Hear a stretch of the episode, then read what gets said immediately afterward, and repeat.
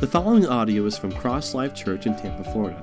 We are a church that exists to help people find Christ, their place in the body, and their mission to the world. Our calling is to raise leaders and plant churches. So if you live in the Hudson area or near Wesley Chapel, you can also check us out at one of our other locations. For more information, visit us at crosslife.net. All right, so we are in the Gospel of John. We're going to be looking at John chapter 1, verses 15 through 18 this morning. So if you have your Bibles, turn to John chapter 1, verses 15 through 18. It begins this way John bore witness about him and cried out. Now remember, last week we just dealt with verse 14. It says, The Word became flesh and dwelt among us. We beheld his glory, the glory of the only begotten of the Father, full of grace and truth. Verse 15. Now, John, he bore witness about him and it says he cried out. So the John the apostle said that John the Baptist he bore witness about Jesus. And I think we brought it out uh, in a few weeks back and from verse 6 that about testify he bore witness about him and the reality that to bear witness means to testify but it means to testify to a truth of what one has seen, heard, or knows. And so, again, verse 6, it says that there was a man sent from God whose name was John, and he came as a witness to testify concerning Jesus. So he came to testify about what he saw, about what he heard, and about what he knew. Now, think about this. So, you got to know that John had some inside stuff. John saw more than others. John heard more than others. John knew more than others, especially at that time when Jesus first comes on the scene. And so he's coming to tell them what he knew, what he heard, and what he saw. And moving on, and then it says that, that he was, this was he of whom he said, talking about Jesus, he who comes after me ranks before me, because he was before me. Verse 16, for from his fullness we have all received grace upon grace. For the law was given through Moses, but grace and truth came through Jesus Christ. No one has ever seen God but the one and only Son who is at the Father's side, he has made him known. Again, to remind us, John's whole purpose in writing is to testify that Jesus was the Messiah. And so John says, This is the one that I was talking about. This is the one that I said who's coming after me. And so, um, think about Matthew chapter 3, where it says that um, all the people from Jerusalem, it says the people from Jerusalem and all of Judea and the whole region of the Jordan came out to see John. So as they're coming out to see John, John is being very purposeful, going, Whoa, whoa, just let me be clear about who I am and who I'm not, which we're going to get into next week when he's talking about the uh, Pharisees sending people to him to say, Who are you? Because they thought, Hey, are you the prophet? Are you the Messiah? Are, you Elijah? Who are you? And so the, all these, and I don't know the, the numbers, but it was huge numbers of people coming out to the wilderness to see who this John was. And John says, hey, don't, this isn't about me. Don't look at me. What was his famous line? He says, He must increase and I must decrease because this whole period and pivotal moment in time is about Jesus Christ, the Messiah. So as they were coming to him, he says, Hey, uh, this is about someone else, someone greater than me, someone actually who was before me. And specifically, this is about the promised Messiah. Now, he says about Jesus, he says, uh, from his, this, uh, uh, from his fullness, we have received grace upon grace. And I th- got to thinking about that because fullness is, I think there's a twofold thing about the fullness. I think the idea of his coming, there was a fullness of time, there was this point in time that Jesus would manifest himself, but also about who he was, the fullness of who he was. He was God manifest in the flesh, but it says that he came, we talked about it last week, full of grace he was full of grace and truth. And we talked about grace being that graciousness, that goodwill, loving kindness, favor, the merciful kindness of God. He was full of grace. And truth, we learned that it was the unveiled reality of God the Father, who He is, His heart, His plans, and His purposes. So he says, Look, we have all received of Him, we have all benefited from that. I think it's a New Living Translation says it this way We have all benefited from the rich blessing He has brought to us. One gracious blessing after another.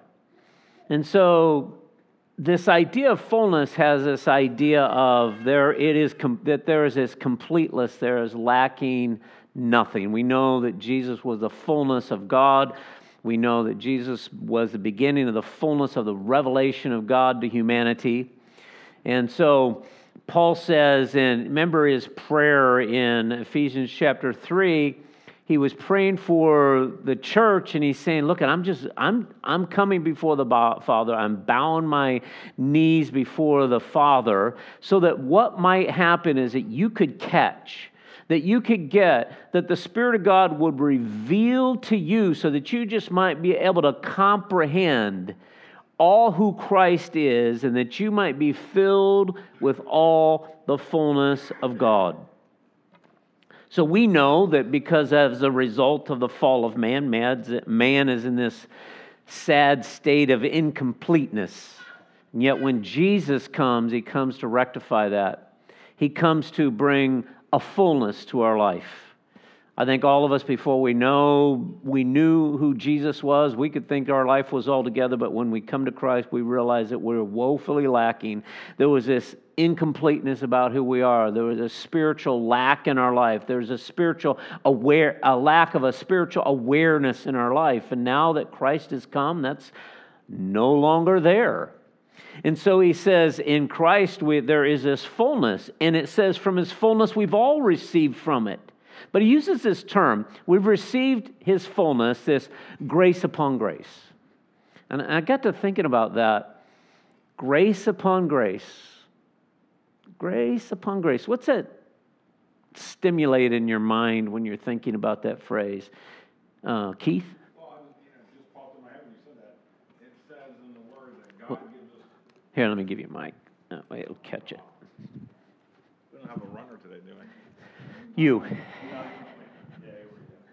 um, tomorrow I have its own trouble, so we don't have grace for today. So grace upon grace almost sounds like that. Day after we stay with the Lord, He gives us the grace for that day. Okay. I don't have that mic on, do I? Somebody else? Does. What do you think about grace? We have all received grace upon grace. Anybody else? Abundance. Overflowing. Okay. I like that. Someone else? Like Keith said, this uh, every day, his mercies are new every morning. I, I, I got to thinking about it this way grace upon grace. Think about it exper- experientially in your life. Uh, from his fullness, from his coming, from who he is, what he's made available to us as Messiah.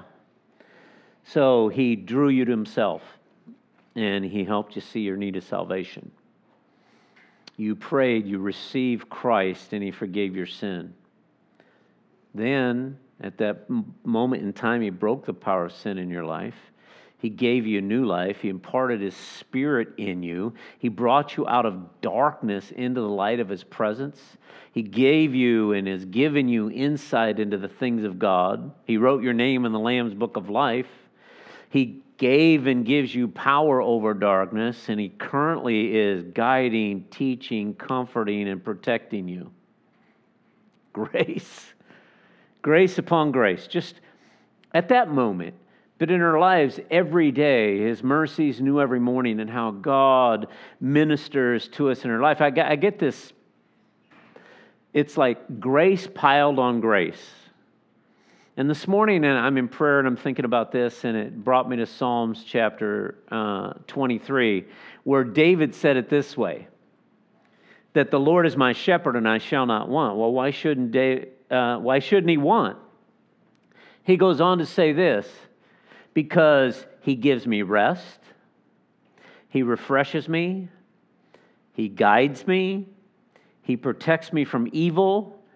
He, he, there's, there is this watchful, his watchfulness over my life comforts me. He provides for me. He fills me.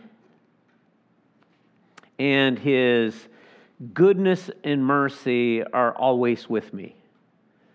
It's, it's like David got that the fullness of who God was in his life, the fullness of who Christ is in our life. Jesus said to Paul in uh, 2 Corinthians chapter 12, verse 9, when Paul's saying, Man, I, life's tough, and he's going, Hey, my grace is sufficient for you. And I love it. He could, I, have you ever thought about this? He could have just said, My grace is sufficient, done. But he, he, he qualified it. He said, My grace is sufficient when? In your weakness. So he, it, grab a hold of the thought that he just didn't say, My grace is enough. Because, listen, God can say His grace is enough all day long to you when you're in deep despair and you'll question it all the time. But when He says, My grace is enough for you in your weakness, oh, now that really comes home. Because what's that do? It's not just not that my grace is enough, but my grace, I want you to know that my grace is enough in your weakness. So, in our weakness, what do we do? We turn to Him so that He can be enough for us where we are. And it says that His strength is made perfect in our weakness, qualifying some more. It's just not that I'm sufficient, but I'm sufficient in your weakness. And why am I sufficient in your weakness? Because what happens in your weakness, my strength comes into its own in the midst of your weakness. In other words, there's a void in your life, and when your life gets void, I can move in and fill the void. So I got to thinking about that. This idea of perfect is to make complete by reaching the intended goal. That's what the word means. It's perfected. In other words, to make complete by reaching the intended goal. So, what is the intended goal of Christ in me when I'm weak? It's to give us what we need from Him in whatever situation we find ourselves in. So, going back to Psalms chapter 23, um, whether it's rest that we need, or refreshing or guidance or protection or comfort or provision or goodness and mercy? See, we have all received from Him. And we do receive from Him grace upon grace. Sometimes we don't see it, sometimes we just need to pause. Just even in the fact that your life hits you broadside and you have God to turn to there's all of a sudden something different about that. What happened before you were a believer and life hit you broadside? You were like alone. You're no longer alone. He is with you. You have someone that you can go to no matter what is going on in life. And He is going to be there. He's going to be there, grace upon grace. I think about this visualize you are uh, standing in a stream or a riverbank, and you're just standing there and you're just watching the water flow by. You wait there for a moment or two. Is it, are you still standing in front of a stream? Are you still standing in front of the river? Yes. Is it the same water right then that it was those moments ago? No, that water has passed by. But there is more coming. There's a, there's a flow, there's a consistency. And I think that sometimes we sometimes fail to see that his mercies, like Keith said, they are new every morning because his faithfulness is great. I, I come across these two things that I thought were pretty good. Uh, somebody, I don't know, I didn't write who wrote them, but the quotes were Grace, in simple terms, is God's unmerited favor and supernatural enablement and empowerment for salvation and for daily sanctification. In other words, daily God helping us get our life where it needs to be to honor Him. Grace is what every man needs, what none can earn, and what God alone can and does freely give us. Christ's coming, we just, as I've been going through John, I've just, I don't know, I've been, every morning I'm just shaking my head more and more, um, struck again with the reality of the goodness of God uh, toward me. Just not even being able to, it's like I'm, it's like I'm born again all over again with all this knowledge and still awed at who God is and what God has done. All these years later, I'm as awed today as I was when I first became to be aware of really what Christ had done in my life. I'm more awed. I'm more awed today than I was then. So, of this grace, there is this endless supply that comes through Christ. So, what do we need to do is we need to keep tapping into that. We need to keep being aware of that, the promise that God has given us. Verse 17 goes on to say, For the law was given through Moses, grace and truth came through Jesus Christ. So you could say, strictly speaking, the law referred to the Torah, you know, Genesis through Deuteronomy, but I think in the context, he's re- really referring to the entirety of the Old Testament especially in view of the fact that the entirety of the New Testament points to who Jesus is. And remember when uh, uh, John is, uh, I think it's John 5 39, uh, where he's, Jesus is saying, In, in me, you, th- in, or in the scriptures, you think, uh, you, how does it say it? Uh, you search the scriptures, and in them you think you have eternal life, but they are they which testify of me. And so he says the law and the prophets, they, you know, Moses brought the law and the prophets. But through Jesus came grace and truth. The law was to point people to Jesus. Now Jesus is here. The law had its part to play, but it wasn't all that God had intended or all that God was going to do. There was more, and the more is in Jesus, and that was that grace and truth. So the law revealed only part of what God's intention was. And Jesus is a fuller, revealing. And I say, I don't say full. Yes, it's full, but fuller. And why? The reason I say fuller is if you look at the scriptures, you know that Jesus was the fullness but for us, as it's coming to us and as time unfolds and as God is doing what He's doing, much to, yet to be done, there is this constantly fulfilling of. So we know that Jesus, in, in Hebrews chapter 1, verse 3, it says that Jesus being what? He's the express image of God. He's just this exact copy of who, he, who God is, of His substance in his flesh, Jesus was the tangible expression of the Father. Remember in John chapter 14, where Philip is asking Jesus, he said, You know, hey, just show us the Father. Uh, and that'll, that'll be enough. And he said, hey, Look, I've been with you so long. Have you not known me, Philip? If you have seen me, then you have seen the Father. Now, I've been reading uh, when we started this year for our reading plan, uh, I determined that I was going to read through, we're reading through the New Testament Psalms uh, and Proverbs. And so I always have, anytime on a reading plan, I'm always grabbing a different version. So this year I decided I'm going to use the New American Standard Bible.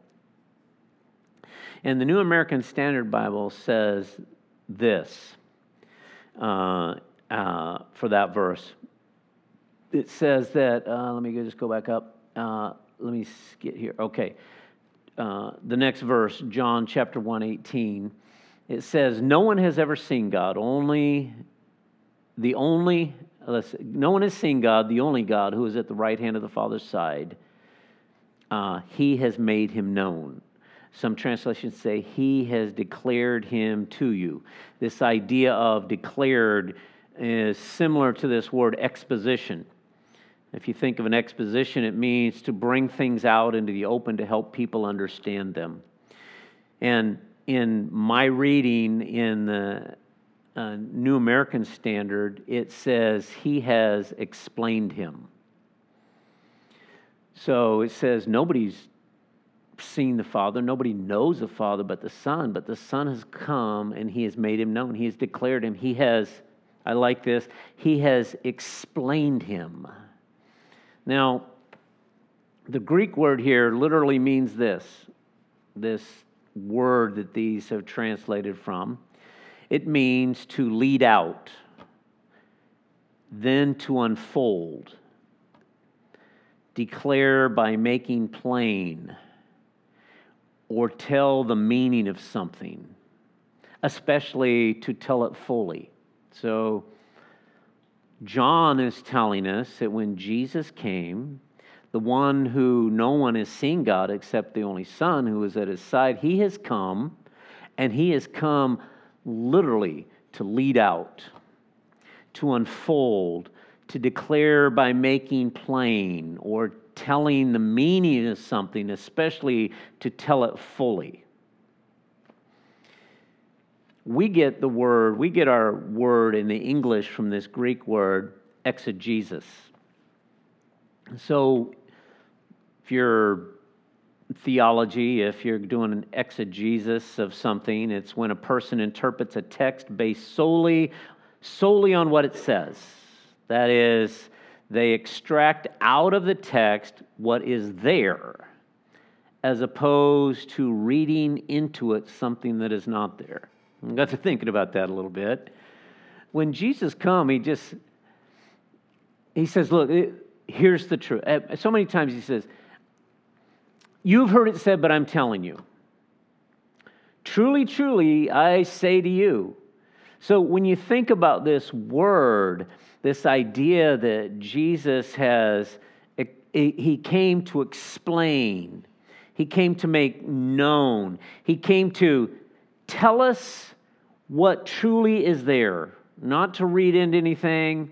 Matter of fact, when John, in John chapter 1, verse 1, in the beginning was the Word, was with God, Word was God. Just bam, here you go. That's what you need to know. And so I got to pondering about that a little bit. And John is, it's like John's going, I'm, I'm going to, Jesus came to give us some details. And, and when I looked this, I, I decided, I thought, you know what, I'm going to look up the word explain. And in the Webster's dictionary, this gonna, we're going to have to just slow down a bit to think this through. Uh, I don't know about you, but for me, it just started, kept exploding in my head, each one of these definitions. So, in the Webster's dictionary, to explain means to make known or clear by providing more detail. Explain yourself. I need more detail. Mine is uh, talk to me about that. Explain to me. Give me more detail. To make plain or understandable. How many were confused about Jesus, about the law, about his coming? To make plain and understandable. To give the reason for or cause of. To show the logical development or relationship of To explain implies a making plain or intelligible what was not immediately obvious or entirely known. That's one really is good. To give a clear and detailed account of the relevant structure, operation, surrounding, or circumstances. I mean, you just read through the Old Testament and Jesus just clarifying so many things. I mean, even before you're a believer, you maybe was raised in church, around church, you have all kinds of thoughts about who Jesus is. And then you open the scripture and you begin to read, and what does Jesus do? He does that. He just gives you a lot of clarity. He gives some explaining to you. He helps you with an accounting of everything that's relevant. So there are these synonyms for explain, clarify, clear up, define, demonstrate, describe, disclose, expound, illustrate, interpret, resolve, solve, teach, unfold. So ponder that for a minute. So God sent his son to make himself known or clear by providing some details.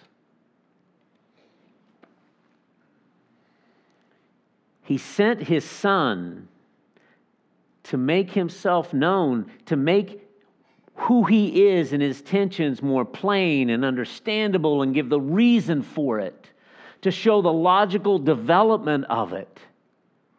So if you just ponder it and, and think through it, it, it just, all this clarity that John is giving about Jesus, we, we sometimes just, we read through this and, and we, okay, so God sent Jesus to make him known. No, God sent Jesus just to like, slow down, let me just sit here and let me give you details. Let me explain. Let me make it more clear to you. Now, I can tell you, each and every one of us, when we spend time and we slow down and we pick up our Bibles, we begin to read, what is it? It is that. It is God just giving us more, making it more plain. He's making it more obvious to us. He's, he's given us details and He's given reasons. I don't know about you, but wow. And then I get to thinking about that. Here's been my challenge through the week because I've been dealing with this all week long. You only getting a little bit right here, but I've been going through this all week long and I've been getting hammered with this. So the only true way to know the Father is through the Son. This is what Jesus, this, this is how it came to me. You know, I, I kind of get it this way. The only real way, the only way you can truly know the Father is through the Son. So why are you not pursuing Him? So that was me. It got, I don't know how it's hitting you, but it hit me pretty good. And it, I'm studying it all week, so I got it like Monday, Tuesday, Wednesday, Thursday, Friday, Saturday. I got it this morning again. And it's this, this challenge to me if God was making himself known through the Son to provide me some more detail, make it plain and understandable, to give me reasons to show the logical development of it, to explain it more fully, intelligently to me, which is not immediately known to me. Wow, I think there's a lot. There's a lot in here. Let me just close with this thought. You can come up, Levi. Uh, where is it's in 1 Corinthians chapter I don't know if it's 11, the end of 11 or the end of 12, you know, it says he's talking about love. The love chapter is what chapter is love chapter 13? There you go. He, and at the end of it, he goes, Paul says this, he goes, uh, now abide these faith, hope, and love. So I began to ponder that a little bit. So we know that every man has a past, he's got a present, and he's got a future. And every man has a problem in his past, a problem in his present, and a problem in his future. So the problem of our past is sin. But we know that God demonstrated his love toward us. So, this problem with our past, God has an answer to that problem, and the answer is faith faith in Jesus Christ, in the resurrection of the Lord Jesus Christ. Then we have a problem with our future, and our future problem is that we're going to die, right? But God has an answer to that problem also. The answer to that problem is hope. See, we have hope in Christ because of what he has done. And right now we have a problem with, man has a problem with the present. His present in the darkness of this world, God answers that problem, and it's with his light. The light that Jesus brings that helps us see the love of God toward us in this dark world that is around us. And so we have this wonderful opportunity that we think that just by um, just by being a believer, everything's going to come our way. I can just sit here and everything's going to come, and that's not reality. But the reality is that if I will pursue Him, He will keep helping me see what I don't. He'll bring clarity to my life. And because of that, what will happen is I'll just keep receiving, keep receiving. What will happen in my life, I'll be benefited. There will just be this grace upon grace upon grace in my life. For all of us, it's a promise. We all have received this grace upon grace upon grace. Why have we received it? Because Jesus came. Because Jesus came to make known the Father, to declare Him, to explain Him, so that we can have an understanding, a greater understanding, and not be in darkness about that.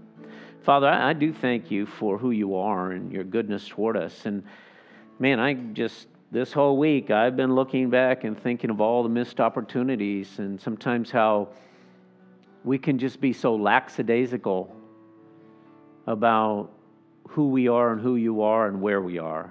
I, I pray that you just kind of just, I don't rattle our cages about that some. We have a wonderful opportunity to continue to know you and grow in you and discover your awe and wonder each and every day.